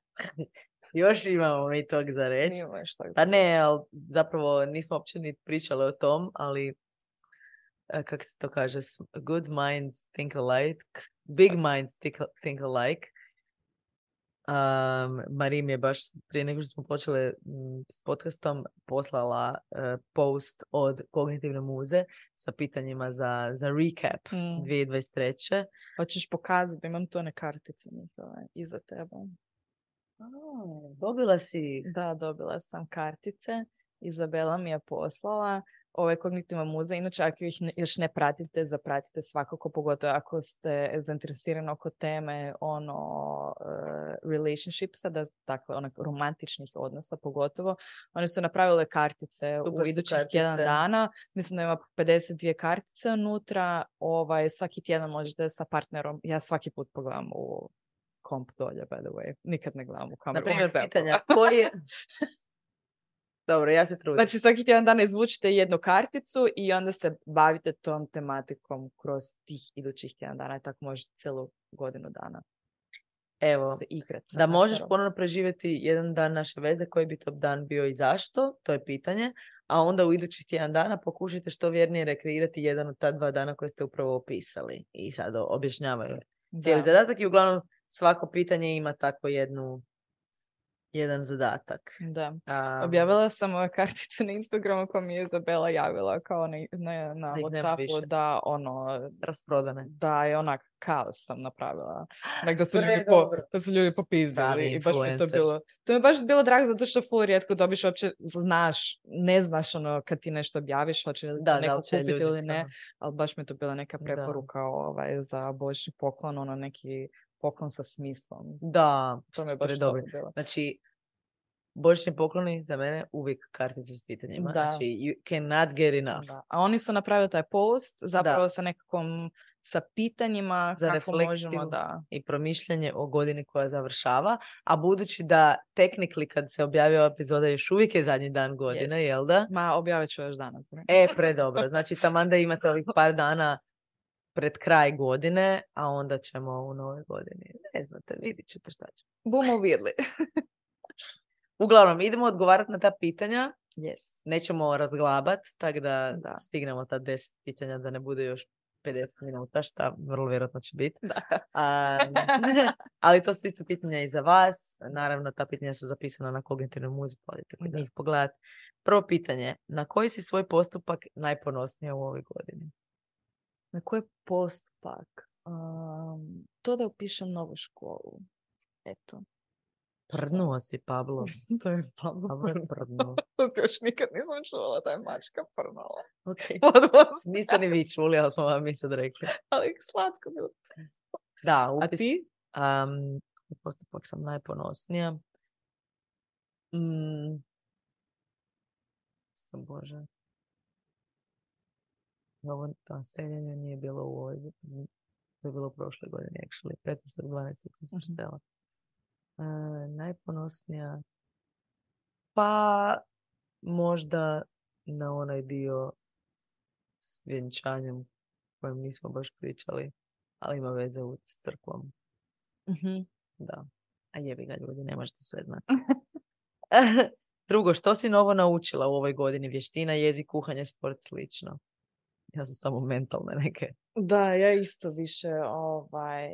Makar, ajde reci, oprosti. Ne, reci. E, jučer sam imala prvi sat hebrejskog. Ozbiljno. Da, i sad razmišljam da upišem. Šta možeš reći? Mogu reći uh, na ime od, Dobro. nice to meet you. Mogu reći Ani Eva, Mhm. ja sam Eva. Em, sad sam zabrala kak se kaže, kak se zoveš, ali mogu reći Makohe, kao what's up. What's I mogu reći Sababa, što je cool. Nice. Da, ja mislim da nisam baš nešto, mislim kao cijelo vrijeme nešto novo učim, jer sam u edukaciji, Da, da. ali sad ne, ne, ne reći nešto konkretno. Ok, ali ajmo, ajmo, Neki skill ili ajmo nešto. neki quote. Neki quote. Što si novo naučila kao idejno. Ja sam više naučila... Pritisak. sad. Stres. E, što mi je zapravo lijepo bilo, što mi je baš ostalo ovaj u sjećanju, em, na predavanjima ovaj, od doktora Bagarića koji se bavi ovaj, ovisnošću, am, da nisu ljudi ovisnici, nego da se ljudi bore sa ovisnošću. Da, to. To mi je bilo lijepo, kao ono, napraviti taj neki odmak od toga da su ljudi ta jedna stvar, da, Da, ih to ne definira. Da. Ovisnost ih ne definira, nego to je jedan dio njihove osobnosti, to jest e, njihovog života i da mislim, niko ne želi biti Biti ovisan. ovisan. A ja se sjećam kad sam full um, pratila Russella Branda i dok je on pričao o ovisnosti, da mi je isto bilo, ok, ovo nije tema za danas, ali da mi je isto bilo fascinantno, on je rekao um, da nije drog, da tim ljudima, znači ljudima koji se bore s ovisnosti, da droga nije problem ili alkohol Mm. nije problem, nego je stvarnost ono što im je problem. Da im je teško nositi sa stvarnošću i da zato Mm. to mi je isto bilo zanimljivo, onak, da, ok, kako Mm. ćemo, kako napraviti da im je ok biti u stvarnosti, da Mm. ne moraju... Je, da. Ok, što smatraš svojom najvećom učinjenom pogreškom u 2023. i koja je lekcija proizašla iz toga? Jada. o, Jedna pogreška. Ti kaš jedna pogreška, ja- ja da radim pogreške. Um, pa mislim da općenito, mislim to nije možda nužno za ovu godinu, ali općenito kroz svoj odrasli život. Jednostavno ta moja nesposobnost um, upravljanja vremenom um, u smislu da si jako kaotično slažem svoje rasporede i onda zapravo ne uspijevam ispoštivati neke dogovore i onda em, ispadnem i neozbiljna ili kao da mi nije stalo, ovo ono, znači ne mogu se to nekak sročiti u tu jednu pogrešku koju sam napravila, to je nešto o čemu ja griješim, to je što krivo nekako radim Koja je i lekcija? što, koja je lekcija da se treba posložiti. Pa tu imam productivity planner na stolu. Više nema isprike. Je, je, A, moja najveća pogreška, ja bih rekla, što, što, što sam unaprijed očekivala kako se trebamo sjećati i nisam si dopustila da se osjećam kako se osjećam i onda bi me to ono toliko overwhelmalo, taj cijeli, to toliko bi počela biti opsjednuta zapravo sa svojim osjećajima, umjesto da samo pustim, ok, danas je očito taj dan, kad je tu nešto se tu događa, to ne znači da se ništa raspada, ali isto tako ne mora biti sve savršeno. Tako da lekcija je ono više onak, daj sam diši, dopusti svom tijelu Mm. da osjeti sve to, radiš velike promjene, puno stvari se događa, smiješ se osjećati ne samo uzbuđeno i sretno, nego i teško. Mm. Koja je najljepša uspomena koju, koje ćeš se sjećati i što je u njoj to što je čini najljepšom? Imam puno lijepih uspomena zapravo u ovoj godini. I baš mi je nekak lijepo, puno toga sam sa svojim partnerom nekako radila i baš na puno stvari zajedno radimo i ono, to mi tak, baš mi je onako lijepo i baš sam zahvalna na tom odnosu. Nekak mi je možda bilo posebno lijepo, ovaj, ne znam kak, ono te početak ljeta i kad smo ovaj, išli na, na Velvet, na festivali, jednostavno sam, smo se tak dobro zajebavali zajedno i to mi je onak baš lijepa nekakva uspomena, onak bilo onak toplo i ono, bili smo na tim partima i bilo nam je ludo i tako smo se nekak sve onak lijepo složili i baš mi je onak to nice trenutak bio ovoj Mm. godini. Baš super.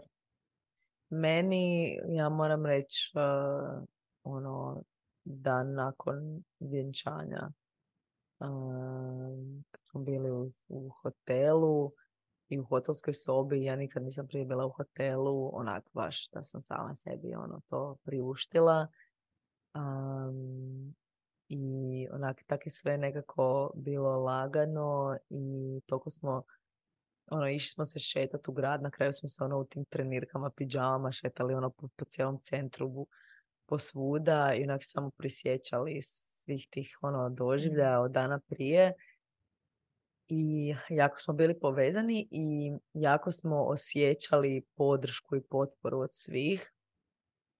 I ono kad smo onako otvarali čestitke, mislim da je to bio toliko onak neki sacred Mm. moment, a meni je bilo malo stresno kako će to izgledati, jer to je ono, i ti, ti novci i sve i nekak, ne znam, imaš osjećaj, onak ti, ne znam, baš mi je bilo ono i se ne želim da bude ružno. To je bilo najljepše. Ovaj, ali baš nekako smo mi međusobno tako ono čitali te čestitke i, i prisjećali se tih ljudi i neka fakat lijepa iznenađenja smo, smo imali, ono ne znam, Matin friend iz Kanade koji nije mogao doći je uspio ubaciti ono čestitku i onak, Matija, ono, baš, baš smo se ono, cijelo vrijeme su ono bile suze u očima i tako je to bilo nekak lijepo. Da, to mi je definitivno najljepša uspomena. Nisam, to je bio neki novi osjećaj koji stvarno nisam mislila. Mislila sam da sam sve osjetila do sad u životu, tako da je to još bio neki podsjetnik. Ono, da, imaš 34 godine i još uvijek Mm. postoje osjećaji i situacije koje te čekaju lijepe. Ok, koju ćeš anegdotu iz 2023. pamtiti jer te nasmijala do suza?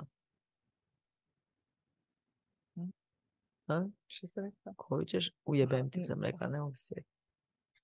Što me nasmijala to smijanja. suza? Mislim, fakat sam se puno smijala. Mislim da je bilo... Se ne mogu sjetiti sad. Smiješna je situacija bila ono kad se stavila ono na, na Instagram iz naše epizode. Ono ti sam rekla da sam dobila pičke fizički. Nekad si ti mene pitala, čekaj, fizički. Ne. to je dosta dobar trenutak bio. da, Ćemo to Ja zajednički koristiti. može. Ja fakat imam, imam puno trenutaka koji su me nasmijale. Nasmijali. Pogotovo kad živim sa klaunom. Sa stand-up komičarom. Ne, fakat, eh, to mi je ono jedna od ljepših stvari Pa što... i ti si klaun, ali ti si Ja sad jesam klaun.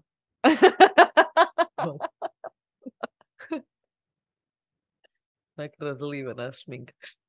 A koja aktivnost je u 2023. najviše bespotrebno crpila tvoje vrijeme i energiju? Ruminacija. Da, overthinkanje. da, Definitivno. definitivno. Da se možeš vratiti na početak 2023. koji savjet bi dala sebi? Mm, koje savjet bi dala sebi? Um, da si to pustim primat pomoći kad mi je potrebno. To mi je isto nešto što mi je nepotrebno crpilo ovaj, energiju kroz ovu godinu kad sam bila jednostavno u ono, lošim financijskim situacijama. Imala sam ljude oko sebi koji su mi mogli pomoći. Ja sam onak odbijala tu pomoć jednostavno iz ne znam kojih razloga jer sam ja samostalna žena, ne trebam ja pomoć.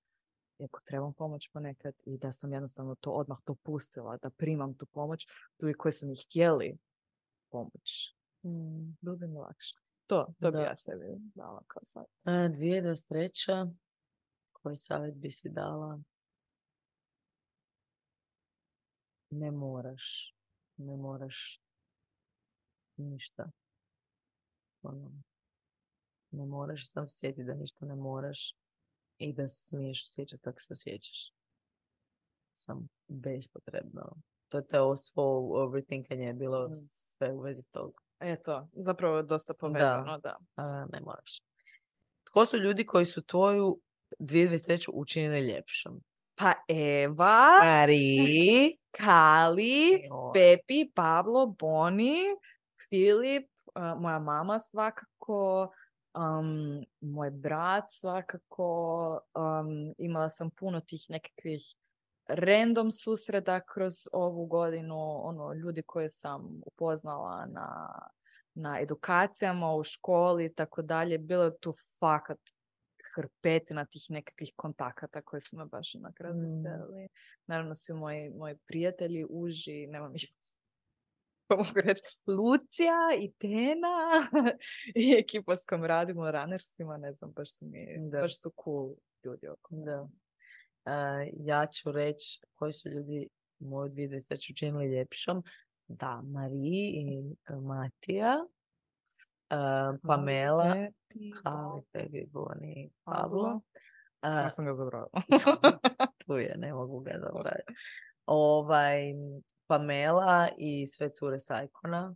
Znači, to je baš veliki dio moje godine, ja mislim. Am, I moja babička i sve moje cure, znači moja, moja djevačka je bila onak najljepši dan moj u životu osim vjenčanja. Tako da, Icon cure, moje cure s djevačke, Mari nije mogla doći jebi ga jer je ona bila kod svoje tene na svadbi. I Mari i Mati. Nas je pa, Što je u 2023. bio tvoj najveći izlaz iz komfort zone? Živjeti u Hrvatskoj. Eh, oh well. Moj najveći izlaz iz komfort zone. Šta? Isto edukacija. Eto, da, mislim, glupo mi je kad sve povezano s tom jednom Pa kad je- stvari, kad je ali je dosta stvar. ogromna stvar. Možda to da ovaj, sam se javila za, u edukaciji za grupni proces, dakle da pričam o svojim izazovima pred grupom i da to puštam, taj neki kao terapijski proces pred grupom. To mi je Da. baš dosta izvan zone komfora. E, meni je bilo izvan zone komfora na Iconu. e, tu jednu radionicu smo imale i ona je bila ono dosta isplanirana sa nekim vježbama i sve, ali se u grupe pokazalo, pokazala potreba za nečim drugim i za zapravo više individualnog tog, mislim, rada ispred grupe ili s grupom. I taj neki osjećaj u meni da ono da imam dovoljno znanja za to i da, da smijem pustiti se u to i da ne moram se držat slijepo tog što sam nam, ono si namijenila da će biti, nego da stvarno osjetim grupu i da osjetim ljude i onak to je bilo fakat Mm. predivno šta se dogodilo. Te dvije osobe koje su isto imale povjerenja da se otvore i onda grupa koja je tu bila za podržiti na način na koji smo podržali. Tako da to je bio moj najveći izlaz iz komfort zone. I zadnje, što te u 2023. nije služilo, što stavljaš u ove godini i ne nosiš u 2024. Mm, pa ne služ, ne služilo. Nije mi služilo to, ta moja nekakva e, samo se riječi, stubborn, Tvrdoglavost. tvrdoglavost oko tih nekih stvari, ono da mi ne treba pomoć, da ja sebi mogu pomoći uvijek, da ono sam tako samostalna, um, to da ponekad ne kažem to što mislim, a, ta moja neizorganiziranost, e, tipa ono da ne kužim tri mjeseca da mi je istekla osobna iskaznica, te neke stvari. Ono, to mi stvarno nije služilo i baš bi to voljela nekako ostaviti u 2023. Sad pitanje koliko će mi to uspjeti, ali bar sam svjesna toga, niš drugo. I ono da i više slušam svoje tijelo i da se ne radim baš te nekakve kaosiće kao što sam se radila sada, ovih dana sa hrpetinom šećera, šećera i keksićima i kao da onak stanem kad je dosta, to je bilo lijepo kad, kad bi napokon naučila, eto. A, da, pa meni je zapravo isto, mislim, slično. Da ostavljam i ne nosim sa sobom u 2024. taj pritisak da ono, taj pritisak i taj neki um, neko očekivanje da stvari moraju biti savršene i da ja moram biti savršena u njima i da moji osjećaji moraju biti savršeni nego da smiju biti kaotični i nestabilni Mm. i da je to sve ono da je to sve jednostavno moja istina i da tako kako se osjećam da je to važno acknowledgeat Mm. i podijeliti i reći jer, jer je stvarno, nije ludo, ne umišljam, nego je stvarno i to je onako neki putokaz šta, mo- šta mogu napraviti da mi bude bolje. Mm. Moji osjećaji su putokaz kako da meni bude bolje Da. a ne da mi onak, joj, evo i ti osjećaj jebeni, evo ih opet ono, samo mi opet. dan. Da, Da. ne, nego me, me tjeraju prema tome da mi bude ok i da mi bude ugodno. Imamo ih s razlogom. Da. Eto, to je to. Eto, a kaj imaš neke planove za iduću godinu? Kao sljedeći tjedan. Am, pa imam, ali o planovima se ne govori, Aha, ok. nego ih se radi. Dobro. Dobro. Ne, možemo o planovima u sljedećoj epizodi. Ajde, Kad da, budemo novoj već ono davimo sad, mislim, dovoljno dugo, ne znam Dovoljno sati. dugo. Pa 12 i 25. O, taman, lijepo. Hvala što ste tu s nama. Hvala Hvala što što ste proveli ovu cijelu godinu. godinu. E, ja bi se možda htjela još jednom tu zahvaliti Primi na ovom namještaju lijepom da imamo di snimat kak spada.